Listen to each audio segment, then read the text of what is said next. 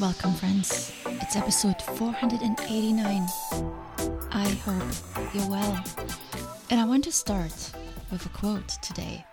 Again, it's by James Baldwin.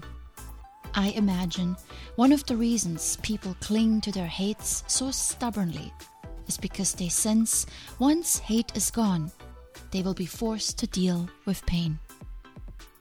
Have you ever been in a conversation around a conflict with someone where both of you are stubbornly clinging to your truth?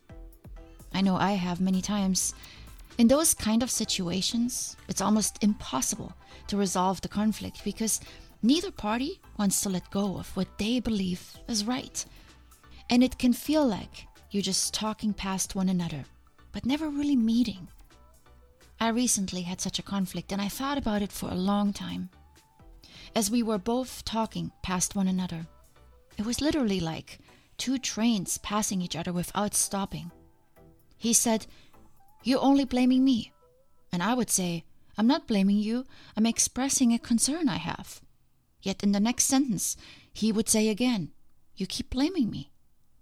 And I am dumbfounded. Didn't I just explain that I am not blaming? I am sure conversations like this happen in every relationship. The meeting in the middle, the stopping and noticing and compromising hardly ever works. I don't think I have ever said, in the middle of a conflict, Yeah, I think I can see where you're coming from. I think you're right. And neither has anyone ever said it to me, as far as I can remember. Instead, we both feel unheard, misunderstood, and sometimes even worse, disrespected, dismissed, and undermined. Instead of hearing the other person, really hearing them, we only hear ourselves. When I express a concern, I look for validation of my concern. I look for the other person to recognize at least a little bit of truth in what is true for me. And when that doesn't happen, and it usually doesn't because the other person shares their truth and they have the same objective. Then I continue.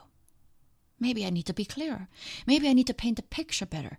So I I may try humor, sarcasm. And on my worst days, I use words that hurt. And the other person often does the same. And here we are.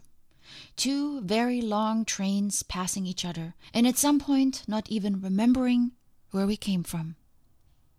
I recently read an article in Harvard Business Review that explains this phenomenon of talking past one another from a business perspective. The author starts out 28 years ago, I began my first experiment in what I call conversational intelligence. I was hired by Union Carbide to work with 17 high powered sales executives in danger of losing a bid for a key contract my job was to figure out how they could raise their game and beat the other seven competitors. For more than two weeks, I had them role play potential conversations with customers, and I charted what they said. The patterns were clear. The executives used telling statements 85% of the time, leaving a paltry 15% for questions. What's more, almost all the questions they asked were actually statements in disguise. They were talking and talking, trying to bring their counterparts around to their point of view, all the time thinking that they were still conducting good, productive conversations. I believe the same happens at home and in our personal lives. When we feel strongly about an issue, we want to get the other person on the same level. We want to convince them of our beliefs.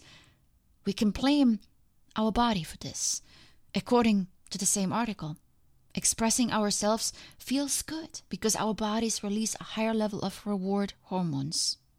But while we're feeling good because we get to say what we believe is right, the other person across from us might feel cut off, invisible, unimportant, minimized, and rejected, which releases the same neurochemicals as physical pain. We all have been on both sides. Either side is not a good one. Trying to get a point across to someone who doesn't hear what you're saying is just as frustrating as being on the other side and feeling criticized for something we have said or done. Let me read the quote from the beginning again. I imagine one of the reasons people cling to their hates so stubbornly is because they sense once hate is gone, they will be forced to deal with the pain. I think we can easily replace the word hate with the word belief. We cling to our beliefs because they define who we are. We identify with our beliefs, and giving them up would leave us naked. But have you ever, in the middle of a major argument, stopped and considered just one thing that the other person brought up? Maybe evaluated and analyzed a little bit. And did you then, even if only for a second, acknowledge that there might be some truth to it? How did this feel? It feels disarming, doesn't it? You feel shame, maybe. But I also think there's great relief in this realization that maybe you are not 100% correct in your assumptions, because this suddenly offers a path towards a potential resolution. There's light, and this light allows you to see the other person just a bit more clearly. It feels shocking, but at the same time, it feels reassuring, knowing our truth is not universal. As the quote says, it's painful realizing we were wrong, and we try to avoid having to face this pain at all costs. But once we gain the awareness, we have the opportunity to change course and grow. But how do we get there more often? How can we stop our train from running past the other?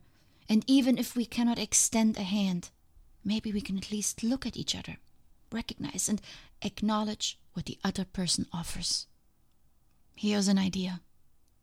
What if we, at some point during the discussion, we assume we are wrong? Just to play with it, just for fun. Let's reverse the table and pretend we are wrong and the other person is right. The complete opposite of what we would naturally be inclined to do. Let's face it, unless we let our guard down, Unless we stop for just a moment and consider what the other person has to say, we will never be able to meet in the middle. We will continue to defend our opinions and protect our beliefs. And this means we will run past the other person and the conflict will not get resolved. But by playing with the possibility that we are wrong, not just a little wrong, but maybe completely wrong, we open ourselves up to possibility. We can think more clearly and more objectively about the situation. And instead of arguing more fervently, maybe we ask a question. Instead of insisting that our version is the only one, maybe we show more humility. And instead of trying to convince the other person of our truth, maybe we learn a new and a better truth. Assuming we are wrong is an exercise. It's a temporary change in the state of our mind. We have nothing to lose by trying this. It's not binding us to something we don't agree with. It's not downplaying our concerns or giving up our strong held beliefs. It's simply looking back at ourselves from the other person's viewpoint.